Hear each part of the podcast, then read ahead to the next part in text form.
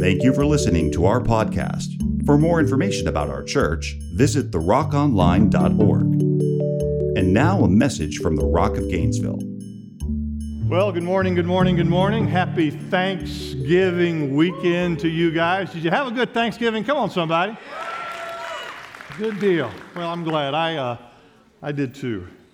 I'm so appreciative of you being here today.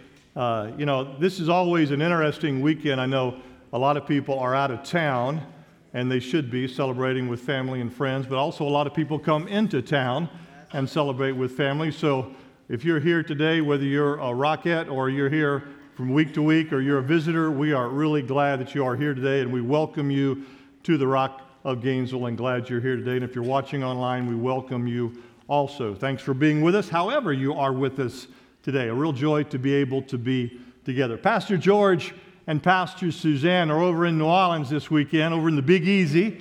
So, laissez les bons temps Trulé, je pas voir une coupon show. Uh, they are, I got you, didn't I? They are celebrating uh, Thanksgiving over in New Orleans, and I am so, so, so happy that they have had the opportunity to do that. It's been a long time since they've been able to do that with everything Pastor George has been walking through and Pastor Suzanne walking along right by his side as a caretaker and caregiver and just loving on him.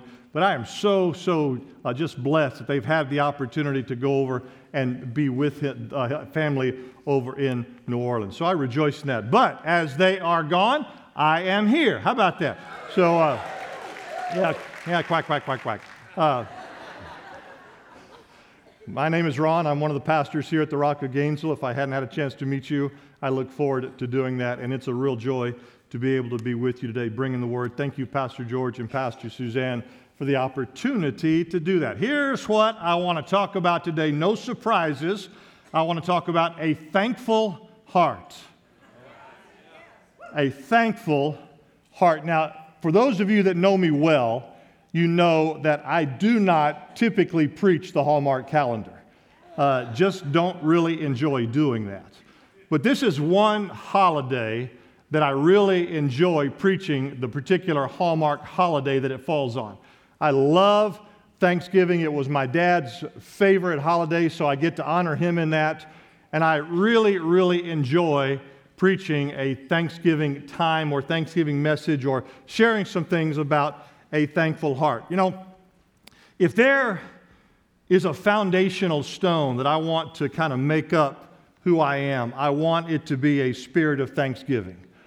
Uh, if there's anything in me that really kind of solidifies the life that I live, I want it to be one that is known as a spirit of gratitude and a spirit of thankfulness. Now, if you're around me a lot around here, uh, you will hear this phrase come out of me a lot. Thank you, Father.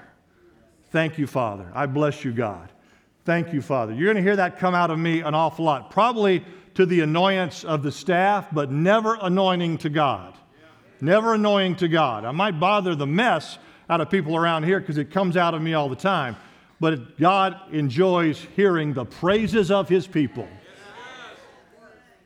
And if there's anything I want to come out of you it's a, and me, it's a spirit of thanksgiving. I, you know, I've asked the Lord a lot through the years, Father, help me to be able to impart to people a spirit of thanksgiving. Uh, help me to be able to impart thankfulness to people. And one of the things I have realized is thankfulness does not come by impartation, it comes by choice. I've got to be able to choose that I'm going to give thanksgiving and honor and gratitude to God. It doesn't come by impartation. If it does or did, He wouldn't command it. Come on, somebody. He wouldn't command it. It doesn't come by impartation, it comes by you and I choosing to be a thankful people. But one of the things that we're up against in today's world in being a people that are, that's full of gratitude and full of thanksgiving, one of the things that really fights, listen to me now, really fights against a spirit of thanksgiving is a spirit of entitlement.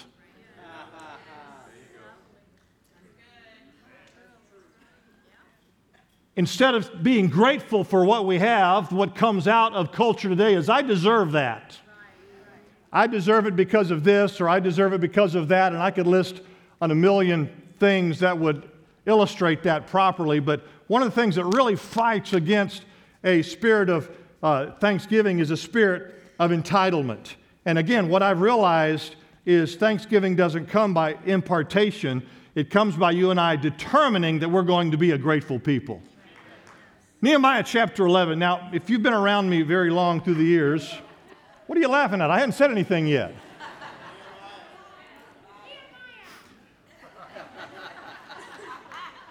If you've been around me for a few years, you know I have an obsession with the book of Nehemiah.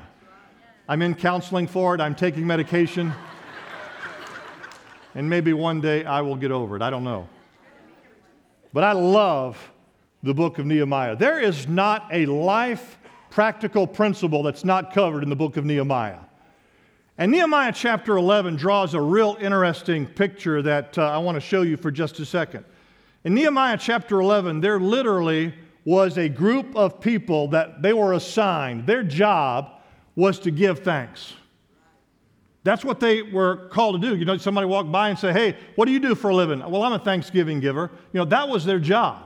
They gave thanksgiving. And sometimes when I think about that, here's sort of how I think about that in my mind's eye. I see these people standing there close by the wall, and they've got a list in their hand and they would say, Thank you, Father, for this beautiful day. This is the day that you have made. We rejoice and we're glad in it. Number two, Father, I thank you for all these workers that are putting this wall together. Thank you for their labor. Number three, Father, I thank you for that brick right there. I'm really appreciative of that brick right there. Thank you for all the wonderful things you're doing. Now, when I do it like that, one of the things I see right away is almost this form of ritualism this writ and rote of giving thanks. But when I look past that and I go back to the foundation of what I'm talking about, giving thanks, here's what Pastor Ron realizes Thanksgiving has the ability to overcome and bypass any of my emotional conditions. It doesn't matter what emotional condition I'm facing, when I go into a spirit of gratitude, it overcomes that emotional condition or that mental idea that's going all along in my mind and in my life. If my mental condition is fear, once I get into a place of thanksgiving, thanksgiving overrides that fear. If it's depression, thanksgiving overrides that fear. If it's uh, rejection or pain from the past, it doesn't matter what it is, guys. Once I go into a place of giving thanks, it overrides any of my emotional conditions. Now, let me ask you a question. What is the difference between, or let me, let me say it this way what is the opposite of giving thanks? Think about that for just a second. What in your mind is the opposite of giving thanks? Now, since I'm preaching, I'll go ahead and give you the answer. How's that? It's complaining. If I'm not giving thanks, I'm probably complaining. If I'm not giving thanks, I'm po- probably mullygrubbing. I'm probably grumbling. I'm probably snorting and cavorting. I'm probably just mad at the world because I'm not in a place of thanksgiving and honor to God. And you know what complaining does? Listen to Pastor Ron real close. Here we go. Complaining empowers the inferior. Fear is inferior to God, but when I start complaining, it causes fear to get real big. Depression is inferior to God, but when I start complaining, depression gets real big. Anxiety is inferior to God, but when I start complaining, anxiousness, get, anxiousness gets really, really big. Complaining has the ability to empower the inferior. What is so small gets really large because we've made it that way. Come on, somebody, and get with me right now. Complaining empowers the inferior. Matter of fact, here's what you got to write down. Here's the principle you got to get. Write it down. Complaining, complaining, I'm sorry, complaining only happens when I am more mindful of the problem than I am the presence. When I'm more mindful of the fear, when I'm more mindful of the rejection, when I'm more mindful of the depression, when I'm more mindful of the anxiety that, that takes place as a result of complaining, that's the only way complaining can come about. When I'm more mindful of the problem than I am the presence. You know what else complaining does here? Write it down. Complaining violates my sense of purpose. It violates my sense of purpose. I can be really, really tuned in to what God has called me to do. man, I can be like zeroed in on everything that He has for the mandate of my life. And then I let complaining starting to rise up. And all of a sudden, that purpose gets derailed. That purpose kind of gets put on hold because my focus now is complaining and grumbling as opposed to fulfilling the purposes of God in His kingdom. So, what complaining does is it violates my sense of purpose. Here's what the Bible says, guys. Bible, I love this verse Rejoice in the Lord always, and again I say rejoice. While you're rejoicing, why don't you rejoice a little bit? You know what rejoicing in the Greek language means there? It's a beautiful word. You know what it means? Rejoice. It's not rocket science, guys. Rejoice in the Lord always, and again I say rejoice. And then Paul follows it up with something that's really, really cool. Look at what he says. He says, Rejoice in the Lord always, and again I say rejoice. Let your maturity be known to all men, for the Lord is at hand. You know what he's saying? When you rejoice, instead of mullygrubbing, you're showing maturity to a lost and dying world. You're showing spiritual greatness. You're showing spiritual strength to a very, very confused world. Rejoice in the Lord always. And again, I say rejoice. But you got to understand, guys, here we go. I've got to choose joy. Again, I'll say it one more time. If it came naturally, He would not have commanded it. I've got to be able to choose joy and make, some, make myself come to a place of, you know what? Doesn't matter what's going on, man. I'm going to I'm to rejoice in Jesus. I got to choose. I got to choose rejoicing. I'm going to put myself in the place of declaring God's greatness regardless of my circumstances. Rejoice in the Lord always. And while you are rejoicing, go ahead and rejoice a little bit. Come on, somebody. Go ahead and shout his praises. Let's do it right now in Jesus' name. Come on. Give Jesus praise right now.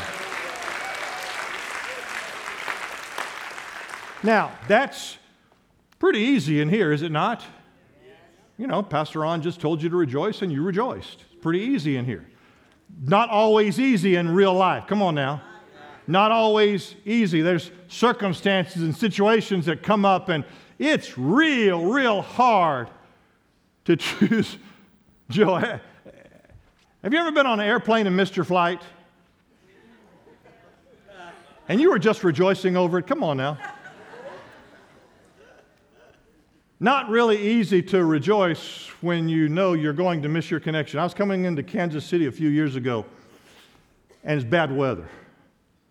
And so, as I'm sitting on the tarmac while they look for a place to park my plane, I'm sitting there and I'm realizing I'm going to miss my connection. And I'm not really very happy about that. And so I do what every one of us do. Don't get spiritual on me now. I look at my watch. About 10 million times I look at my watch to the degree I get tennis elbow looking at my watch over and over and over again. I look at my watch, and then about that time I look out the window, and there goes the plane I'm supposed to be getting on. Did you rejoice? It's not even on the list. It didn't even make the top 10. You got to choose to rejoice and make yourself desire to choose rejoicing. It's not always easy to do. I got to choose to rejoice. Now, when I look at the book of Nehemiah, let's go back to Nehemiah for just a second. Here's what it says about Nehemiah. I love this. Nehemiah was, as you know, building this wall around the city. And when we talk about this wall, guys, it wasn't, it wasn't a backyard picket fence. It was a wall that you could run NASCAR on the top of. It was a wall. And he's building the wall around the city. And that's what we always focus on. That's what we always talk about. Nehemiah building the walls. But get this and listen to Pastor Ron because you're going to love this. It wasn't just a city with a wall, it was a city with a wall that had gates.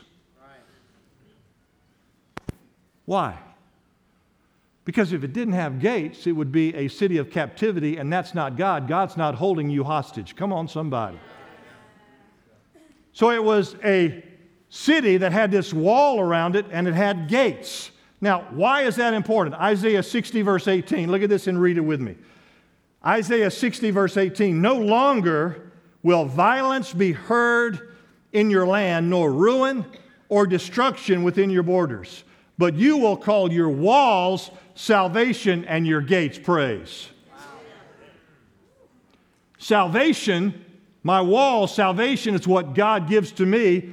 The gates are praise, that's what I give to God. So I just don't have this wall around me. I have walls that has an outlet to be able to praise God and worship God. Now, let me ask you another question. What disrupts my salvation? What disrupts my salvation? Again, since I'm preaching, let me give you the answer. It's compromise. Compromise disrupts my salvation. I'm doing pretty good. I'm serving God. I'm worshiping the Father. I compromise His word. I compromise His principles. I compromise His directives. And all of a sudden, what happens is my salvation, it's not lost, but it's just disrupted. Kind of like when you have a joint in your arm or your leg or something that kind of gets, you ever had a dislocated shoulder? They hurt, don't they? The shoulder still is still there, but it's just not operating right, and there's a lot of pain there because of the dislocation. How many of you know compromise creates a lot of pain in your spiritual life? Come on, somebody creates a lot of pain in your spiritual life. So it kind of like it dislocates my salvation. And then when I get to that point, here's where I go. I become very, very aware of spiritual warfare. I got into compromise. The devil forced me to compromise. So let me just step back for a little while and yell at the devil because it's his fault. No, baby, it's my fault. I got into compromise because I compromised God's word. The devil didn't make me do nothing. Come on now. Devil didn't make me do nothing. I made a choice to compromise God's word. But when I allow myself to get into that, there's something that takes place in my life. I start getting into this idea of being very, very, very, very conscious of spiritual warfare as if it's the essence of my life. Now, there's nothing wrong with spiritual warfare, obviously. Spiritual warfare is not the essence of your life. The essence of your life is to give praise to Jesus. I am a chosen generation, a royal priesthood, a special person that has been called out of darkness to show forth the praises of him who called me out of darkness into his glorious light. That's the essence of my life. The essence of my life is not yelling at the devil. He's already won my battle. Come on, somebody. He's already won the victory. I ain't got to yell at the devil all the time. I got to worship God, and in worship God, He fights the battle for me. But we get real spiritually warfare minded as if that's what we're supposed to do. It is something that we do, but it's not necessarily what we are always doing. I, years ago, there was a book that was written by a gentleman named Francis Frangipane and it was called The Three Battlegrounds. Anybody ever read it? If you haven't read it, read it sometime. It literally back then became the manual for spiritual warfare years ago. The Three Battlegrounds by Francis Frangipane. Fantastic book. And so uh, Barbara and I were pastoring in Davenport, Iowa. Francis was in Cedar Rapids, Iowa. We were only about an hour away. So through a relationship I had with a gentleman named David Pouch, I was able to meet Francis and have lunch with him a couple of times. And one time I was sitting at the table with Francis after he had written this, this profound book on spiritual warfare, and I'm sitting there, and it's just me and him, and I said, Okay, you wrote the book. You wrote the book that became the manual for spiritual warfare. What is the foundational principle for me to be successful in spiritual warfare? He looked down and then he looked up, looked up at me as if he was glaring at me. Actually, made me nervous for just a second. And he was looking at me and he said, Stop sinning. Come on, give Jesus praise right now. The essence of spiritual warfare. I can yell at the devil all day long, but when I line myself up with God's word and I give praise to Jesus, I'm going to walk in the victory that he's called us to walk in. Look at, look at what Nehemiah was. Now, again, let's come back to Nehemiah for just a second. I've got this city with this wall around it. And if I'm in the middle of that city with the wall around it, I'm in a very safe place. I'm in a very protected place. Think about it this way. If we were in here at the Rock of Gainesville and there was a big wall around our building, there could be things going on out there that we wouldn't even know they were going on. We're not oblivious to it or we're not denying it, but we're not even thinking about it. Why are we not thinking about it? We're in a very safe place. There's the protection of salvation that encompasses us and watches over us. So we could be in this, this walled city and there'd be things that were going on around us that, that we wouldn't even think about. Now, hear me, that's very hard in spiritual warfare, is it not? Because we get distracted with the battle. It's kind of hard. But what I realize is this I'm in this very safe place, and they can be shooting off bombs and arrows and fighting, and I'm, I'm not even worried about it. Why? Because God's mighty, come on now, mighty right hand is watching over me and protecting me. But it gets hard. It gets hard in spiritual warfare to not be distracted by some of the things that are going on out there. But I just keep fighting the good fight of faith. I keep fighting the battle. Revelation 21. When I started kind of thinking about this and preparing about this and started really thinking about a spirit of gratitude and a spirit of thankfulness, I, I, I read verse after verse after verse after verse and, and scripture after scripture about being thankful and having gratitude in our lives. And I came over all kinds of verses in scripture. And I came across one, listen to this now. I came across one in Revelation chapter 21 as John the Revelator was describing the entrance to the New Jerusalem. Now, what is the New Jerusalem? The New Jerusalem is the essence of God's presence, it's the epitome of God's presence. And as he is describing the entrance to the New Jerusalem, here's what he says Revelation 21, he says, Your gate shall be as of a gate of pearl. And I thought, well, that's kind of odd. I don't think I've ever seen that. I don't know that I really understand it because I got this picture of this gate that was made out of this really one big pearl. And I was kind of confused. So I prayed over it and I prayed over it and I thought about it and I read it and I read it and I read it and I thought about it some more and I was kind of drawing a blank. And then one day in my office, I flipped open the Bible. I read Revelation 21. Your gate shall be as of a gate of pearl. The entrance to the New Jerusalem, your gate shall be as of a gate of pearl. And all of a sudden, I asked myself this question How is a pearl formed? Huh? Yeah, irritation, conflict, grinding, pressure. And all of a sudden, God gave me this beautiful revelation. Through my irritation, I walk through the gate of praise into the essence of God's presence. And that's not always easy, but we fight the good fight of faith and we keep doing it. Here's what it says in, in Psalm 24 7. Look at this. Lift up your head, you gates.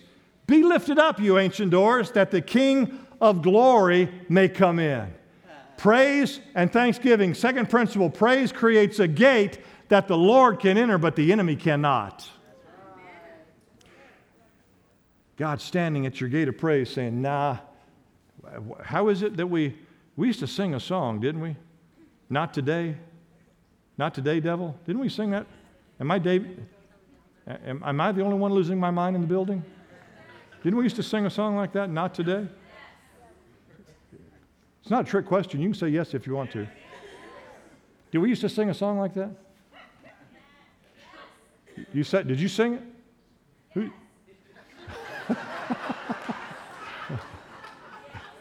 I, am confused. I'm not deaf. So. Allison sang it? Not, yeah, I remember it now. Come on, somebody. Not today, devil. Ain't coming in here. Why? Because I am God is standing at the gate of praise. And praise creates a gate the Lord can enter, but the enemy cannot. Write this principle down. Here we go. Thankfulness takes us away from being devil conscious and turns our heart into celebrating who God is. I get into a place of gratitude. I get into a place of thanksgiving.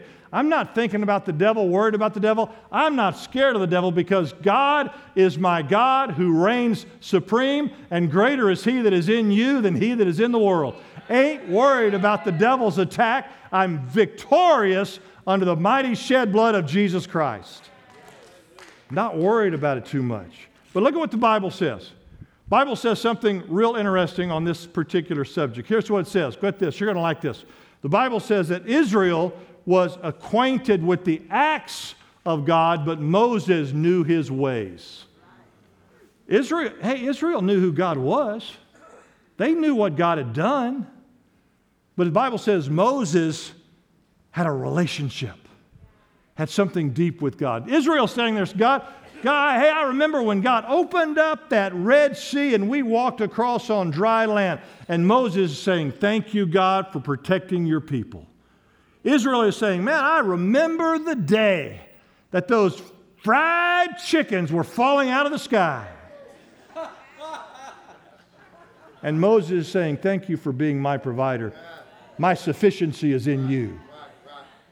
Thank you for being my provider. You're taking good care of me. Israel knew about God. Moses knew God. Here's the principle you got to get. Write it down. Through praise, I love this phrase. Through praise, there is a graduation from perception to experience. I go from knowing about God to uh, experiencing the presence of the Father. Now let's apply this before I, before I finish. You guys mind if I bring some application to it? One person does.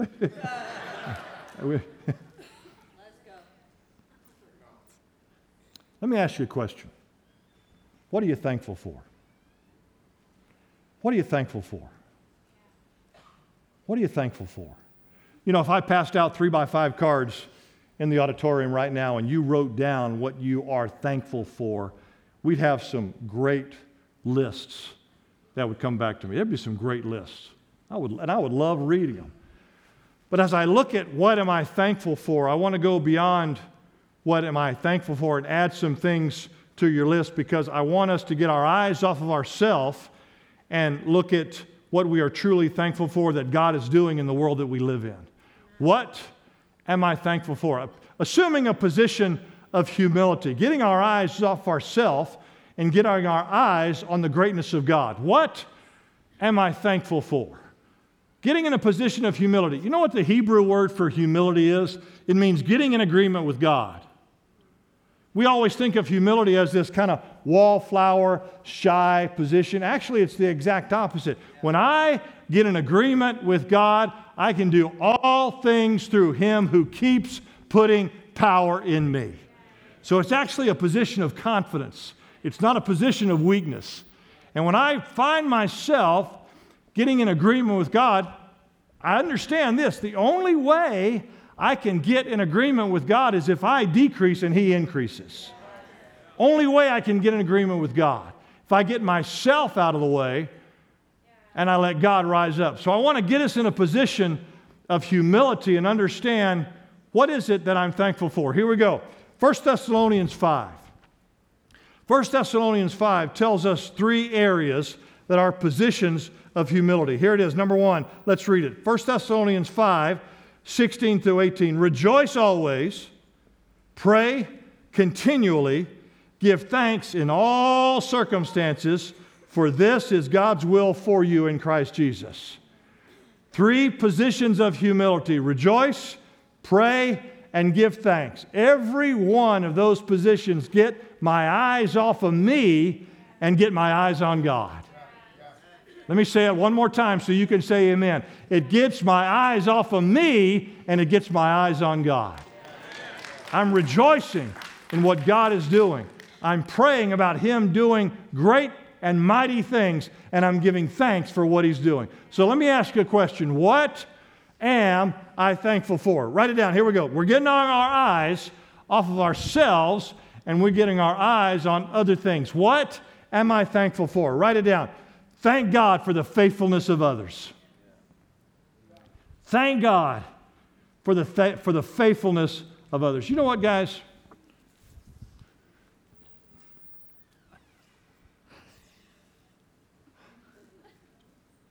I love you guys. Now, you're supposed to say, We love you too, PR. I'll give you 20 bucks after service. I, I really do. And you know what? I, I, am I'm thankful for you. I'm thankful for your faithfulness in the kingdom. You want to know why? Without your faithfulness in the kingdom, without your faithfulness in the kingdom, I'm not going to make it. I'm not going to make it. Without you, I am deep six. You're out of here, bub. The groundhogs are bringing you mail. You're picking turnips on a step ladder. The no high heat, the big gas, the no tomorrow row. It's over. Ain't gonna make it without you. Ain't gonna, you want me to say that again? You deep six. You out here, bub. The groundhogs are bringing you mail. You're picking turnips on a step ladder. The high heat, the big gas, the no tomorrow row. Let's all say it together. It's over. Ain't gonna happen. Not gonna make it without you. I am thanking God for the faithfulness of Dr. John Cologne. He encouraged me every day. And because he's making it, I have the confidence that I can make it too. I can make it too. If he can go through what he's going through, this life will be all right in the Hyatt household.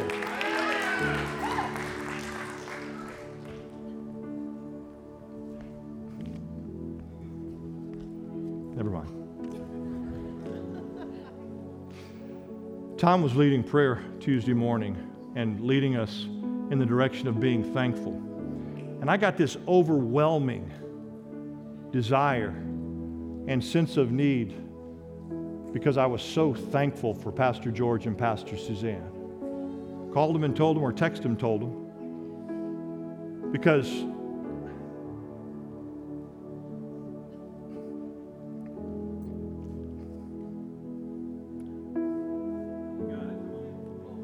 outside of the sovereignty of God and their leadership, I'm not standing here today. We came here.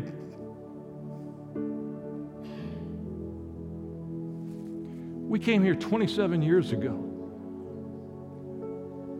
And I was a great candidate for the army of David in 1 Samuel 22. Now that sounds really wonderful, doesn't it, until you read the verse.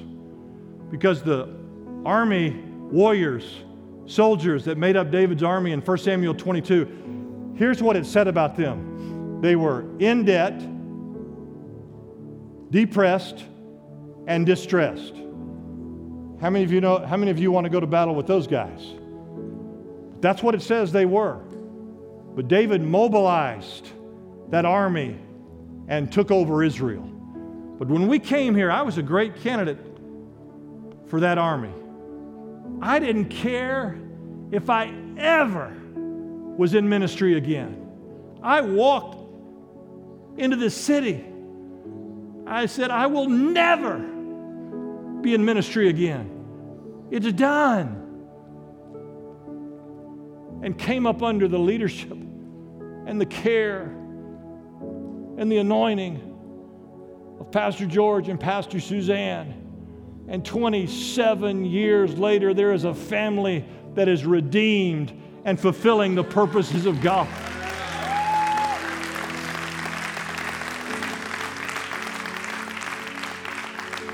Fulfilling the purposes of God. I ain't making it without you.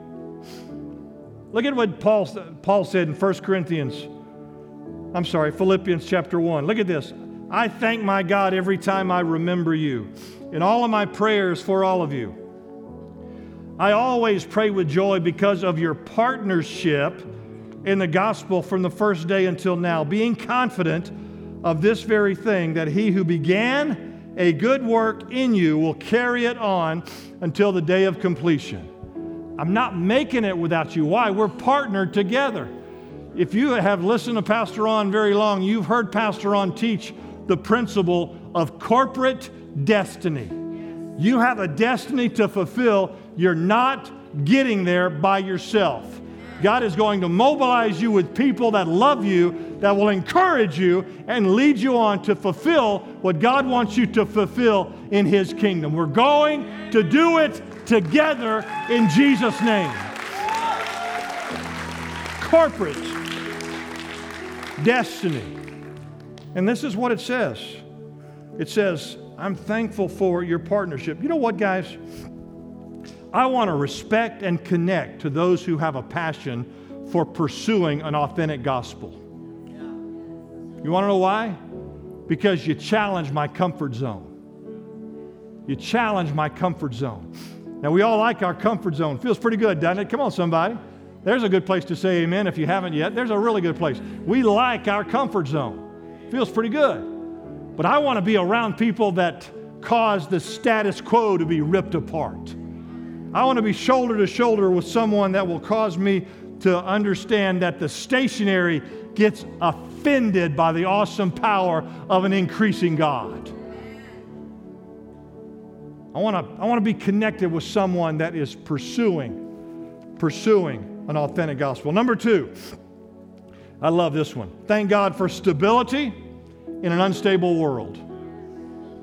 Thank God for st- for stability. Hey, come on. How many of you know that this world that we're living in is a rocking and a rolling? Up and down and back and forth, and here we go. It's all over the place. But you know what you are?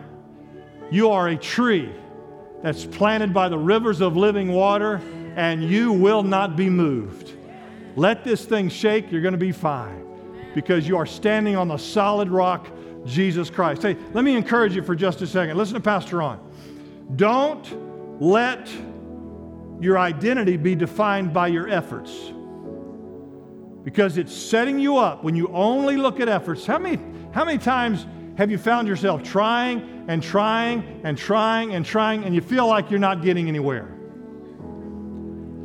And then what happens is we allow our identity, our identity to become an identity of failure or an identity of insecurity or an identity of self doubt. Hey, don't let your efforts define you. Keep being faithful in the kingdom because He started something really good in you, Shafi, and He's going to finish it in Jesus' name. Don't let don't let those things because they'll, they'll, how many of you know they'll lie to you? Your efforts will lie to you. You're trying hard. But then we start judging our efforts by our result, and we forget what God is doing behind the scenes. Number three, thank God for the power of personal vision. Thank God for the power of the vision of your life. Why? Because it, it's, it's moving you, it's driving you, it's motivating you, it's leading you, it's directing you. Look at what Habakkuk 2, one of my favorite verses in Scripture, says. For the revelation awaits for an appointed time. It speaks to the end and will not prove false, though it linger. Come on now. How many of you have felt sometimes that your vision's kind of lingering a little bit? Hadn't quite come to pass yet, and you're trying to be really patient, but it's about to drive you nuts. It's about to drive you crazy. That vision is lingering. Look at the last phrase. If I stopped right there, we'd be in David's army. we'd be depressed if I stopped right there. But look at the last phrase. It will certainly come and will not delay. It's gonna come about. Feels like it's kind of dragging. Feels like it's sort of taking its time. But I thank God for vision that even when I feel like I'm stalling out, God's still doing something that His sovereignty is doing something that I'm not even aware of. And He's moving me to the next place. You know, we've got a lot of definitions for vision. I want to give you Pastor Ron's definition for vision. And you can write it down. I'll say it slow because I don't think it's on a slide. Here's vision vision is a mental picture of what could be, fueled by a passion of what should be. Let me say it one more time. Vision is a picture of what could be, fueled by the passion of what should be. We find ourselves looking at something and say, man, we, we ought to have this. I, I wish it was this way. Why, why is it not this way? What, what could be? And then all of a sudden, the power of God rises up in you and starts motivating you with the passion and the zeal of God to see what what should be. Are Mark and Deborah here? A couple of years ago, Mark and Deborah Mink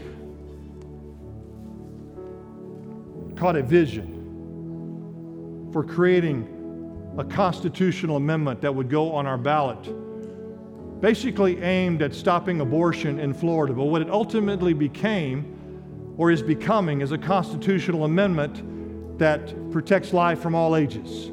It's called the Human Life Amendment.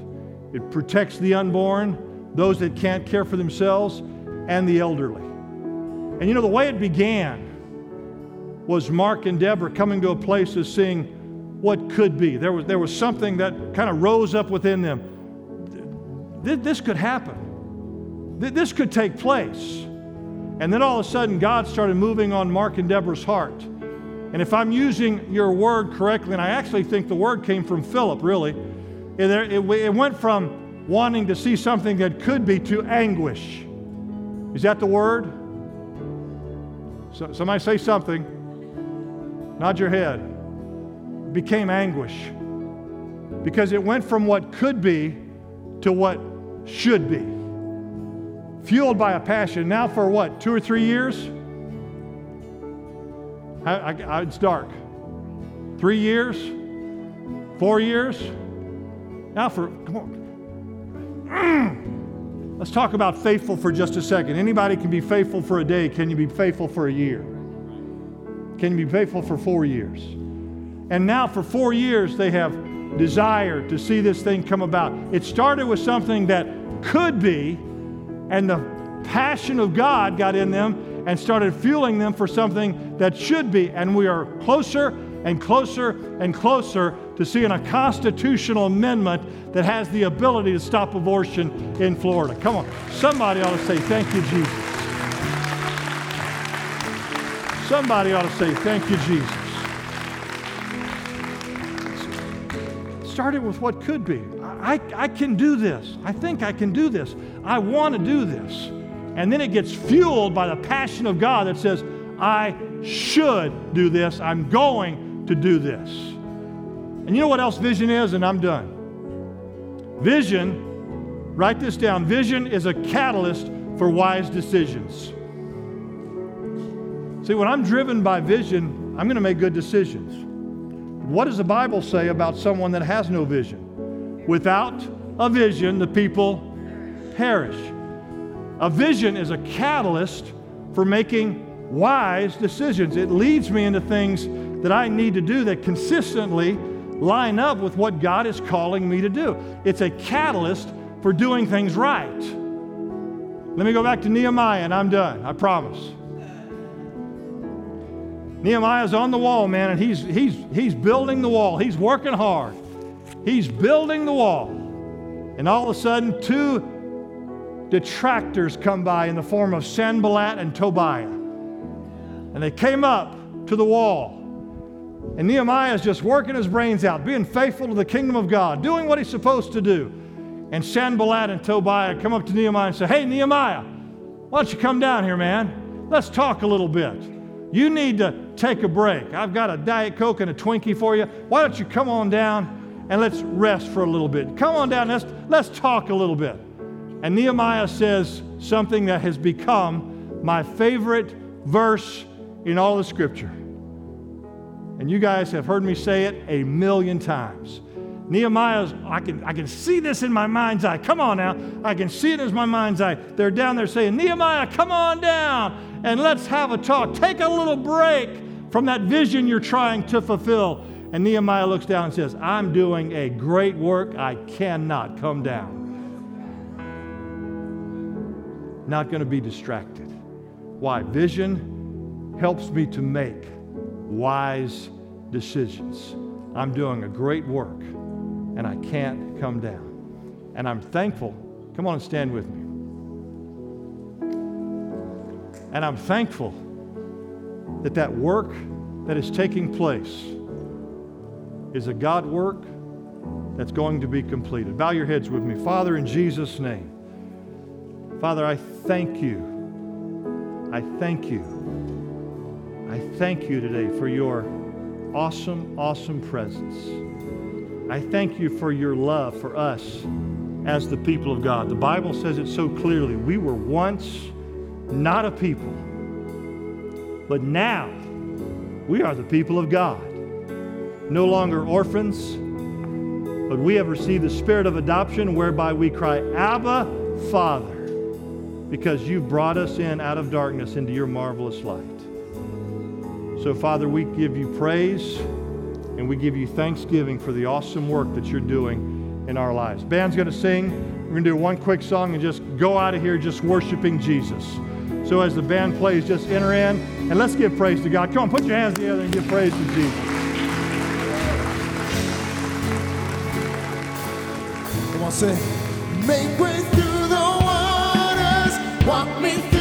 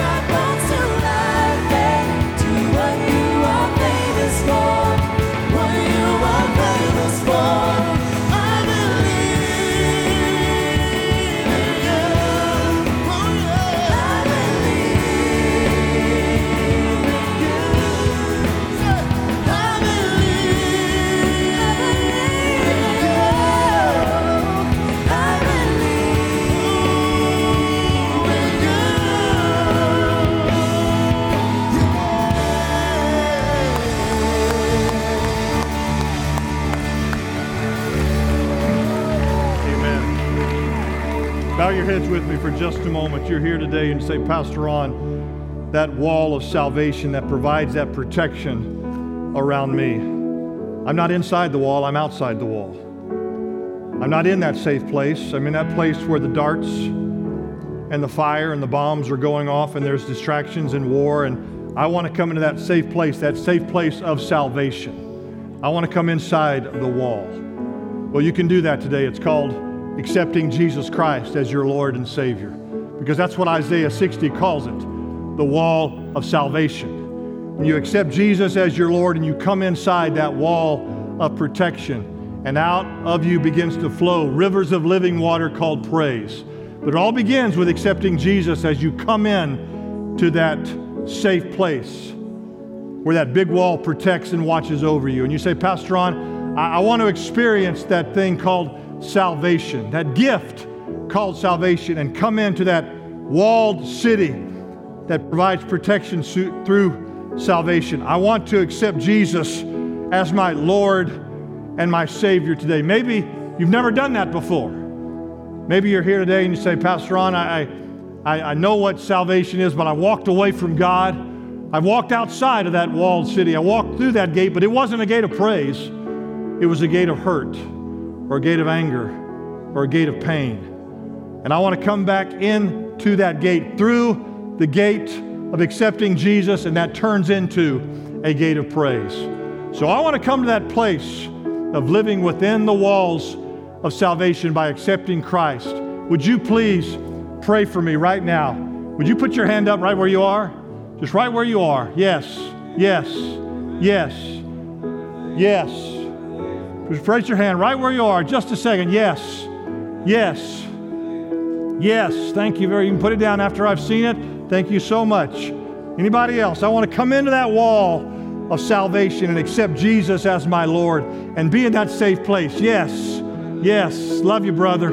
I love you, man. I love you in Jesus' name. He's bringing health, healing, and salvation to you right now in Jesus' name. Here's the beauty of what we're talking about, guys. God makes it so simple. He says, Romans chapter 10, verse 9, declare with your mouth, believe in your heart that Jesus Christ died and rose again, and you shall be within the walls of salvation in a safe place. So I'm going to lead you. I'm going to lead you. And when, as I lead this whole congregation, we're all going to join together because, as I said a minute ago, we need each other and we walk this out together. So we're all going to pray together. And if you raise your hands, I just want you to mean it from your heart and just ask Jesus to come into your life. Let's pray together right now. Father, I pray and I come to you asking you to forgive me of my sins. I desire right now, Lord, to walk back into that place of safety, inside that walled city that Pastor Ron was talking about. It's called salvation. And very simply, God, I'm saying, save my soul, save my life, renew my spirit, take those old things and wipe them away, and let everything become new in me today in Jesus' name. Father, I accept your Son as my Savior and my Lord, and I declare He died and rose again so I could come into that safe place called salvation. And I thank you for it. In Jesus' name. In Jesus' name. Amen and amen amen. Amen. Amen. Come on, give Jesus a shout. Come on, give Jesus a shout. Thank you for listening to our podcast. For more information about our church, visit therockonline.org.